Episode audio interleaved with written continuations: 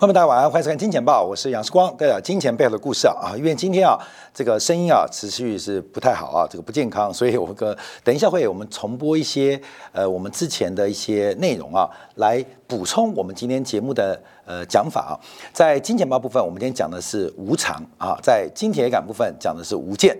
那同样是要分析美国 CPI 的一个数据啊，因为昨天公布这个消费者物价年增率啊是八点五 percent，比六月份的九点一 percent 是出现了一个转折啊，而这个转折的发生，激励了市场全面性的喷出跟走高。那为什么叫无常啊？等一下我们要分析结构，也要分析趋势。可是我们要从我们之前节目当中啊，实践是检验真理的唯一标准。那我们的宏观预测到底有没有效果啊？我们先看一下我们在六月份所曾经做过的美国股市的一个观察跟分析。这是本世纪以来。两千年、两千零八年跟现在正在发生的过程，当然我们在节目当中提到，这一次的资产价格修正不会比两千零八年，也不见得会比两千年小。可是这个进行的过程，两千年的网络泡沫跌到你家破人亡，其中进行了将近三年的时间。两千零八年的次贷海啸是从两千零七年十月份开始跌的，严格来讲也跌了超过一年半。我们只记住最后的结果，却忘记中间进行的过程。我们今天用最简单的方式，先让它回复盘、回顾看两千年跟两千零八年怎么跌的，很多的资讯，包括戴维斯双极的变化，容我们之后节目会续做。我们先用个最简单指标跟大家来分享，让大家知道发生什么事情。大家先知道，现在是六月中，今天是六月十七号。美国股市、全球股市六月份还有一周半的交易时间，大概还有七到八个交易日。我们先记住一个数字哦，就是截至昨天晚上为止，美国股市 S M P 五百的月跌幅多少？百分之十一点二六，百分之十一。这个月走了刚刚过一半，已经跌了百分之十一，已经跌了百分之十一哦。这个月跌幅是一个非常重要的关键哦。你懂意思吗？叫基辅陷阱。我们要看俄乌战争啊，俄乌战争当时啊，第一波攻击的时候，俄罗斯用空降部队快速的占领基辅的这个机场。我们都知道乌克兰一定打输，虽然很多人不承认一定打输，可是就算一定打赢的俄罗斯，也因为进兵过快，大胆的这个出兵，导致在攻击或威胁基辅防御的这个第一波军事行动是以失败告终，这是事实。为什么？因为操之过急啊，所以才有第二波的发展。这个操之过急叫做基辅陷阱。我们现在就要提到六月份，现在是六月十七号，今天六月十七号，六月份才刚刚进行过一半哦。美国股市这个月，这个月六月份已经跌掉了百分之十一点二六，跌掉了百分之十一哦。这个数字要特别记到哦。啊，好，来我们看一下过去怎么发展。这是两千年美国股市啊。崩盘，网络泡沫崩盘的过程，我们看一下，这是有进展的，你知道吗？这个多头也好，空头它不会一次吃到饱。我们看到两千年网络泡沫破灭的时刻，其实两千年的网络高点在一九九九年见到高点，一九九九见高点，见到高点。两千年网络泡沫，两千年就家破人亡了？没有，其实上美国股市的起跌是到两千年年底。也就是九月、十月、十一月才开始跌，所以你不要以为是两千年年初开始崩盘哦，并没有。两千年的三月跌过，可是后来又等了半年才开始崩盘。好，注意哦，怎么样进行？关没有复盘哦，啊。这个普丁叫做普丁大帝嘛，他就看到彼得大帝嘛，看到很多大帝嘛。那俄罗斯的大帝是他的参考依据，所以我们现在看一下空头要怎么进行，让所有投资人了解到。我们看到整个网络泡沫初跌段第一波展现第一波攻击，第一波特别军行动，当时的跌幅最大是两千年九月，单月跌幅是百分之五点三五。等到第一波攻击开始发动之后，观众注意哦，最大的战果空头向下推进嘛，最大跌幅是两千年十一月跌了八点零一，当时已经把投资人给吓坏，当时的空头的修正来的既凶又猛，从九月、十月到十一月开始连续大跌。你在两千年九月的时候，你可能觉得恐慌性已经发生了。啊，这是你的预期被人家预期到了，就是你开始由多翻空的时候，关门发生的事情？有两个月时间，这月 K 线啊，两个月时间干嘛？不仅没跌，反而涨，又让你怀疑人生，改变信仰。哎，是不是跌完了？啊，跌完了，为什么？因为空头第一波攻击结束，要休整嘛，补弹药的补弹药，换装备换装备，休息养生的恢复养生。所以我们看到第一波段最大的攻击就是八点零一。好，我们看到第二波攻击随后展开啊，就叫基辅陷阱哦。观众注意到这一波怎么结束的？就是在两千零一年的二月，曾经一度单月的低点啊，就是当年的二月中一度跌掉了百分之十三，操之过急，对吧？行军过快，空头的后勤支援不上，干嘛？留下了一个长上影长下影线，最后这个月跌幅只有七点六四。我们注意哦，好。当整个空头成功攻击之后，因为操之过急，结果呢？干嘛？连续两个月的反弹，连续三个月整理，才把这个点重新光复。重新解放，好，随后又开始末段啊，末段开始酝酿。好，各位你看啊，末段在后面啊，这两千年啊，这边月跌幅六点四一，这边跌幅是八点一七。关没有？怎么结束的？后面整理了一年喽，因为一度单月大跌百分之十七，又冲过头了嘛。你就像乌克兰战争下，关键你就把俄罗斯部队当做这个效效范本，空头赢了，赢太快。进军扩灌，弹药补给、原汽油、粮食不上，我看没有，就发生这种事情，冲太快，然后干嘛？一二三四五六七八，第九个月，后面整理九个月哦。你看空对不对？空头正在发生，可是我跟你讲，熬死你，多头是没有盼望的，就像一些乌克兰人啊，就像西方媒体是不可能有盼望的。可是空头有有有有有获利吗？没有，九个月哦，关没有？这个跌过头。空方部队因为操之过急，整整休息了九个月，看没懂吗？因为我排上的阿兵那个小王不见了，花了九个月把他找回来，结果只找回两只脚啊，冲太快了。哎，小马呢？小马呢？我们不是攻城吗？小马呢？小马呢？回来找到一个屁股啊，看没有？都不见了。说花了九个月重新认识呃大马啊，大臣大王啊，九个月。所以我们看到空方最后来看哦。两千零二年网络泡沫最终就是戴维双击的破灭啊，是两千零二年的七月，这是最后赶底哦。当时怎么止跌的？以跌止跌，单月一度大跌百分之二十二，就那个月哦，一度大跌百分之二十二，最后快速的收脚，只跌了百分之七点九。关妹，你听到我的意思没有？我以两千年为例哦，两千年为例哦，你有没有看到单月跌幅超过百分之十的？我跟他报告哦，现在两千二零二年的六月十七号，过去半个月，美国股市到现在为止跌了百分之十一，你觉得像什么？假如今天再跌三 percent，妙了；假如下礼拜再跌五 percent，我告诉你哦，美国股市的空头就结束了，你相信吗？美国空头就结束，美国七月份不仅不会升息，会降息哦，啊，你相信吗？所以。各位，你听懂我意思吗？好，两千年我们看完了，我们再看两千零八年。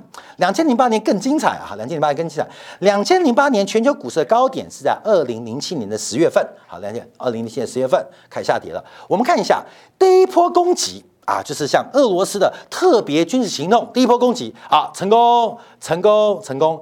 结果成功过头，在二零零八年一月份一度单月大跌百分之十三。结果呢？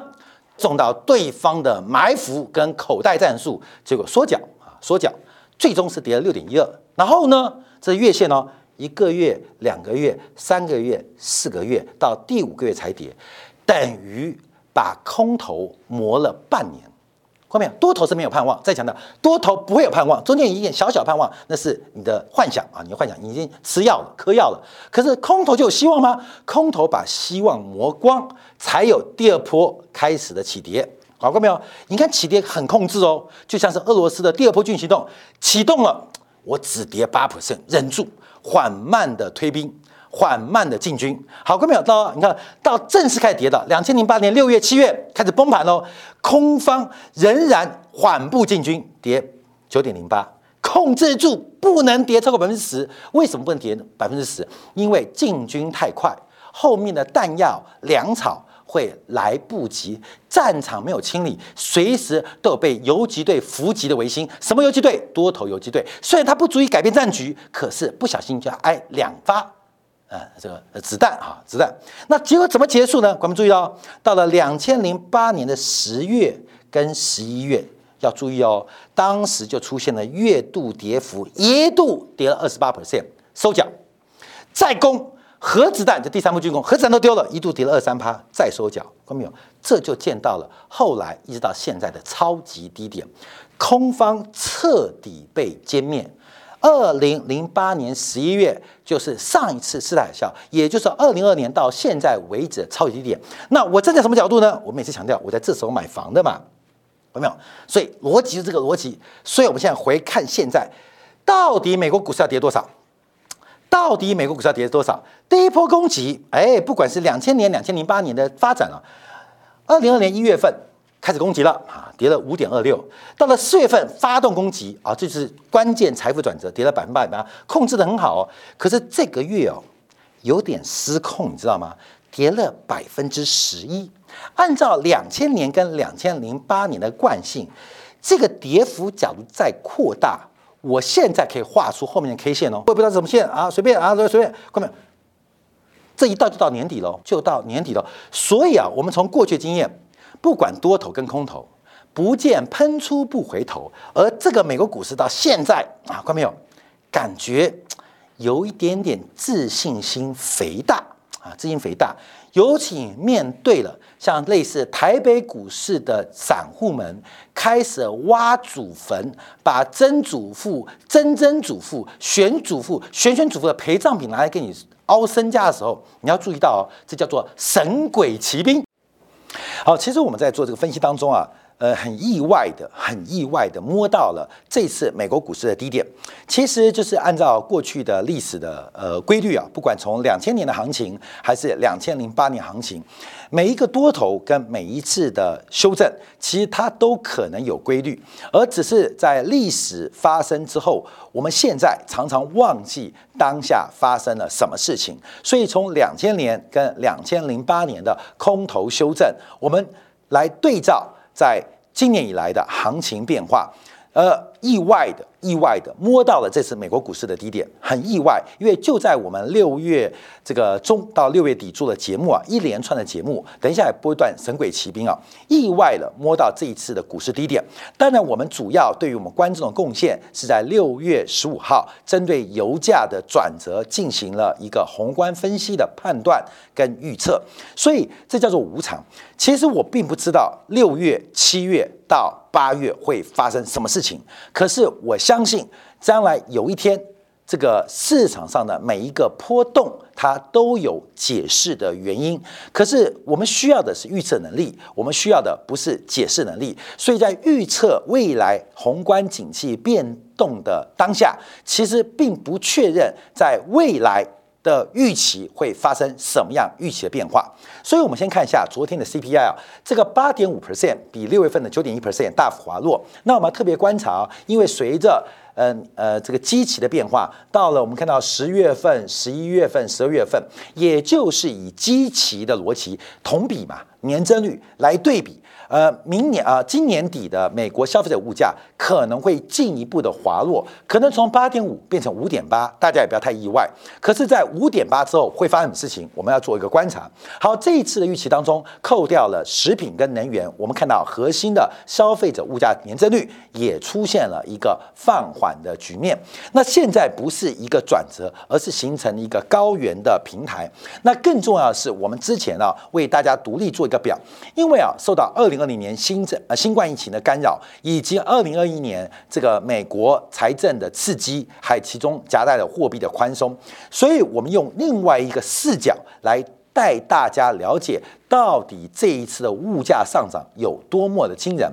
我们的基期是用二零一九年用复合年增率，也就是几何年增率的方式来做过一个推导，让大家了解到物价不是八点五，也不是六点二，而是从二零一九年的复合年增率来看到现在的物价水平。从二零一九年做基期，经过了二零二零到二零二一到二零二二，我们以四月份为例，从二零一九年到二零二零的四月份，其实复合的物价年增率，就是几何的年增率是百分之四点一九，到了五月份是来到了四点五一。二零一九年五月、二零二零年五月、二零二一年五月到今年五月，复合年增率四点五一，比六月份是四点九七。昨天公布的这个 CPI 指数啊，我们来观察复合年增率是百分之四点九一。所以事实上，假如以二零一九年作为一个基期，跨越了新冠疫情的干扰，跨越了这个短周期啊这个强刺激的话，你会看到美国的物价这四年的复合年增率是这个水平，在百分之四以上，甚至在六月份一度逼近百分之五。好，市场反映什么？为什么叫做无常？其实没有无常，我相信在经济市场分析当中，只有你的预期被预期到了，你的预期所发生的预期结果被我预期到了，那这就会出现一个很大的变化。而这个变化，我们再看一段影片，当时在六月中旬的时候，我们针对台北股市的一个筹码面变化做过一段分析，我们来看一段当时的回顾。这个 put ratio，呃，顾名思义可以看到，put 就是卖权，call 就是买权，所以卖权跟买权的比例。好，那我们刚刚提到，那卖权变很多，那代表市场上啊未平仓量 put 未平仓多，代表市场看空的气氛很热络吗？看到没有？你看看空气氛热络吗？那买权未平仓量比卖权多，代表市场。看多的气氛很强烈吗？其实 p u c ratio 一般懂得投资人都要知道，这是另外一个指标，它是反指标。为什么？因为现货的大户只有大规模筹码的大户，他避免黑天鹅的风险，他会在期权商品进行避险。那期货避险成本太高，常常会用选择权避险。所以当 put 未平仓量远远多过买权的。扣的平仓量的时候，代表主力的筹码是累积已经非常充分，而且持有现货做多的意愿非常非常的积极，所以才会在 put 进行一个风险的黑天鹅的一个准备。那扣也是一样哦，所以我们在这个过程当中，观众也可以注意到，当 put ratio 最低，也就是市场卖权未平仓量跟买权未平仓量。出现了非常大的差距，尤其是卖权未平仓量仅仅只有买权未平仓量的三分之二，哎，这就是另外一个极致哦。什么极致？就是主力的筹码已经完全清空，所以这是一个卖出跟空方捷径的讯号，也是要特别留意。将你把 p u ratio。配合摩台散户的多空流仓单，一旦出现特别突出的棺材本现象，你就要注意这个转折。好，我们看到刚刚是用摩台的散户的多空单，还有 p u c o ratio 来进行分析啊。当时我们用了一个标题叫做“神鬼骑兵”。其实啊，我们刚刚以上播了两段影片，花了大家一点时间。其实主要是验证当时对于宏观经济的观察，有的是市场的经验，有时候是筹码面短期的变化所带来的转折。当然了。这个魔台的神鬼骑兵，严格来讲是今天在台北股市重新站回一万五千点才解套。可是事实上，从估值的角度，从波段满足角度，其实台北股市在六月到七月初曾经超跌过一万五千点，在上半年的估值当中，其实是一个合理应该到的价位。可是，一路跌破一万五，甚至跌破一万四，直到今天。台北股市才重新回到了当时我们做的节目《神鬼骑兵》的一个位阶，差不多位阶。这说实在话，这个可能这个摸底啊摸得不够漂亮。这关没有没有办法，因为我们没有办法知道市场上明天的价格波动。我们可以摸到原油，可以摸到美股，这是可能是个巧合。可是我们摸不到台北股市，因为资产价格永远是随机的。重要是我们能不能预期到。别人预期中的预期结果，这个掌握预期就变非常重要。所以，我们继续往下推演。从去年开始，我们提到美联储错过最佳的紧缩跟加息的机会，到今年年初，在美国正式启动加息之后，我们的讲法又出现了改变。我们认为，美国因为加息太晚，事实上，美国的经济力并没有办法负担过快跟过长的加息，而这是我们的观察。而这种观察逐渐在六月、七月、八月形成市场的共识。所以，我们做的工作，作为一个财经节目的分析跟报道，我们需要领先别人一大步。领先什么一大步？领先整个市场预期三到六个月，这就是我们提供给大家的价值。所以从七月份开始，我们要重新修正我们的预估，也就是市场的预期。认为美联储加息的空间跟时间接近尾声，这种预期出现了错误。等一下，我们会在今天部分针对菲利普曲线如何解释失业率下滑，配合消费者物价水平的降低，出现了一个很奇怪的矛盾，来从结构角度来分析无无间哈。好，我们看市场线怎么分析啊？市场的预估在昨天 CPI 公布之后，出现了大幅度的滑落，认为认为美联储的加息空间可能剩下仅仅只有零点五个百分点，就是五十八个 BP 啊，就零点五八个百分点。那未来两次加息的空间可能不到一个百分点。同时，我们看一下两年期的。国债收益率也出现了相同的变化。目前两年期国债收益率，按照历史的一个经验，大概会等于美联储官方政策的目标价，大概就在百分之三点二到百分之三点三的水平。也就是九月份再加一次利率，大概就是美元紧缩周期的结束。好，我们这边强调，这是市场预期在今天的预期实现。可是我们要抢一步预期三到六个月变化，这种预期不会发生，因为这个预期被散户自我实现了。而真正实现的是什么？我们看一下美联储的一个观察，在昨天呢，这个 CPI 公布之后，随着市场的反应，包括两年期国债、十年期国债、金属市场、能源市场，包括了股票市场，都出现了非常强势反应，似乎都在预估美联储的预估。那昨天啊，包括了芝加哥主席啊，艾文斯啊，这个艾文斯是鸽派的，他比较反对过度的紧缩。他提到，虽然七月份的物价放缓，但仍然是不可接受的高，认为明年底美联储利率将会升到百分之四，这是鸽派讲法讲法哦，就跟看到没有，两年期国债的三点二，跟目前市场估计的三点三。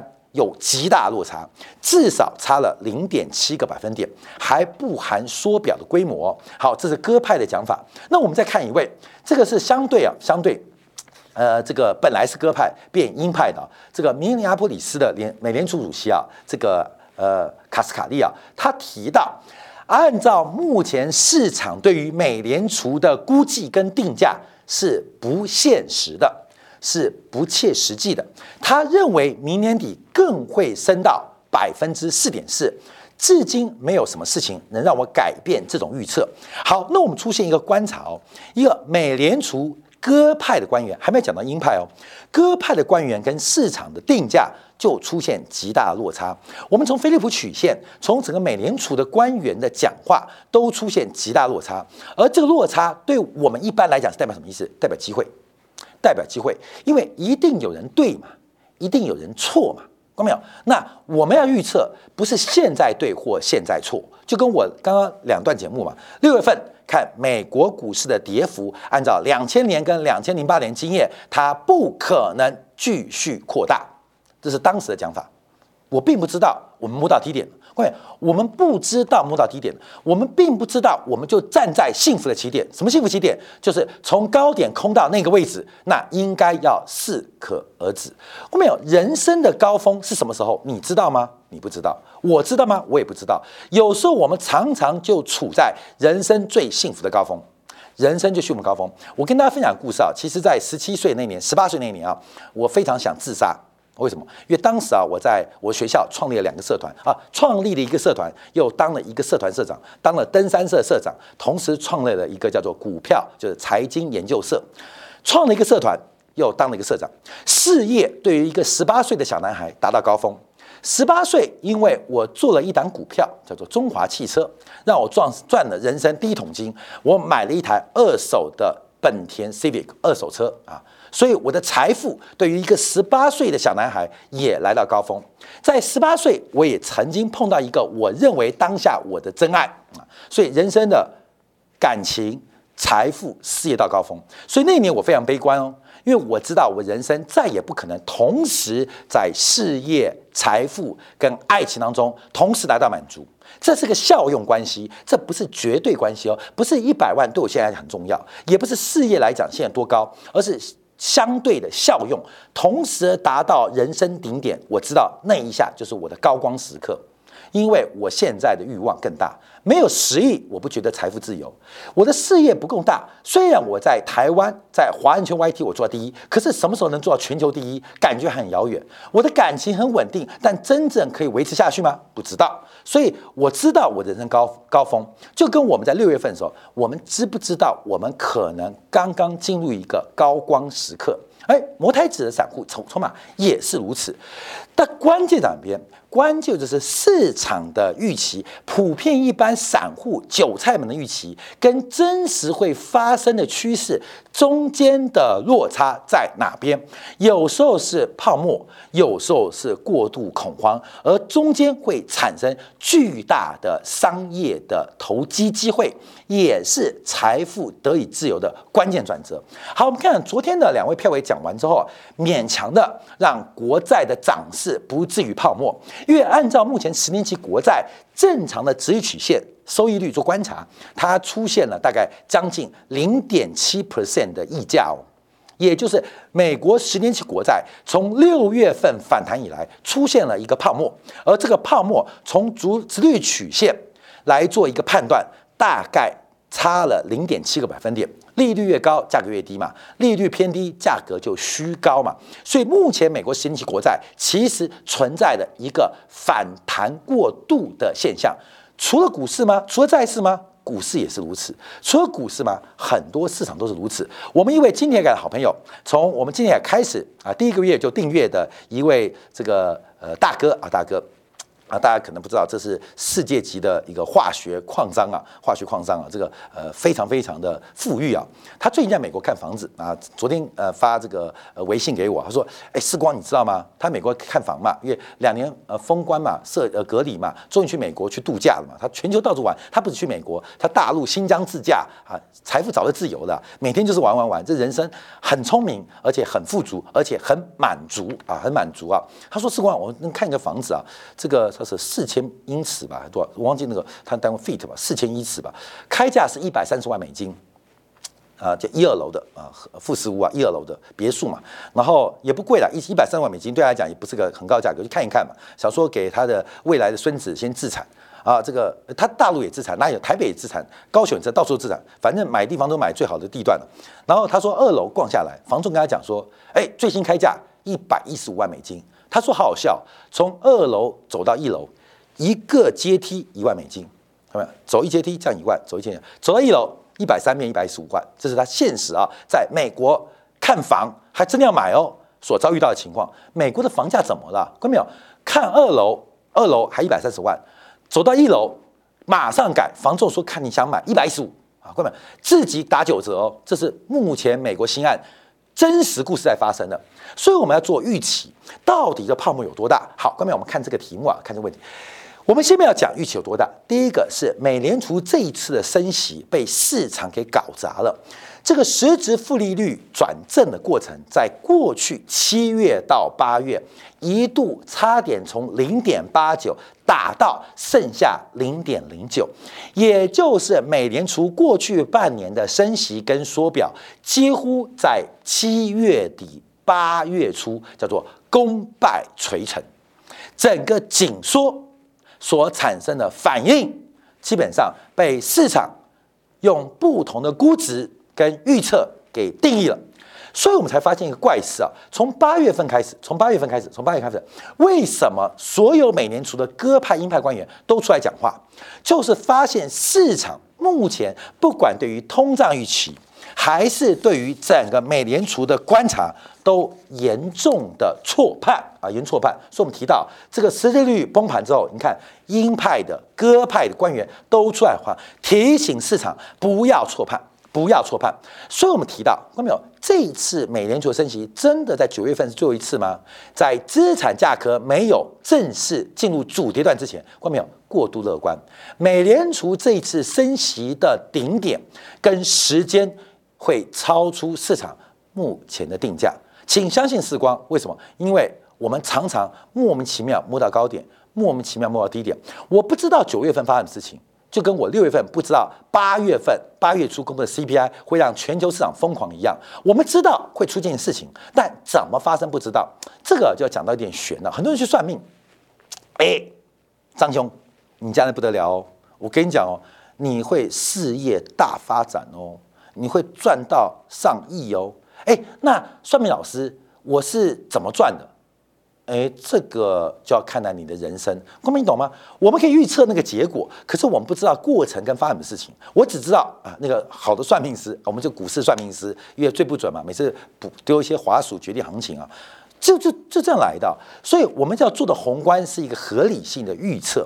现在在干什么？市场干什么？市场的做法就跟我们预。观察两千年跟两千零八年的市场一样嘛，中间的反弹，大家是不是信心回升？两千零八年三月，Bernanke 美联储主席还说美国的次贷跟房市是健康而安全的嘛？市场干嘛？反弹。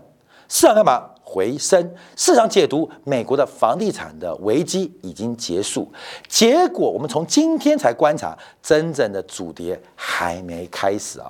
好，最后我们要观察啊，最后我们要讲到，因为今天时间有限了，从这个两年期跟十年期国外收益率的利差，我们那天举的例子啊是两千年的八月，现在回到了一九七九年的水平，一九七九年又发生什么事情呢？看没有？现在不断给我们更多的材料。跟历史经验，让我们知道未来即将发生的变化。两年期跟十年期的利差关系，回到了世光出生的那个年代，一九七九年、一九七六年又发生什么事情呢？让我们保留一下，因为世光声音不好啊。我们在经典部分会针对无间来飞利曲线来观察，同时从 CPI 的结构，我们不是讲吗？美国作假吗？作假怎么作假？从昨天公布的劳工数、劳工部公布的消费者物价指数，一看就知道。休息一下，精彩部分为大家做进一步的观察跟解读。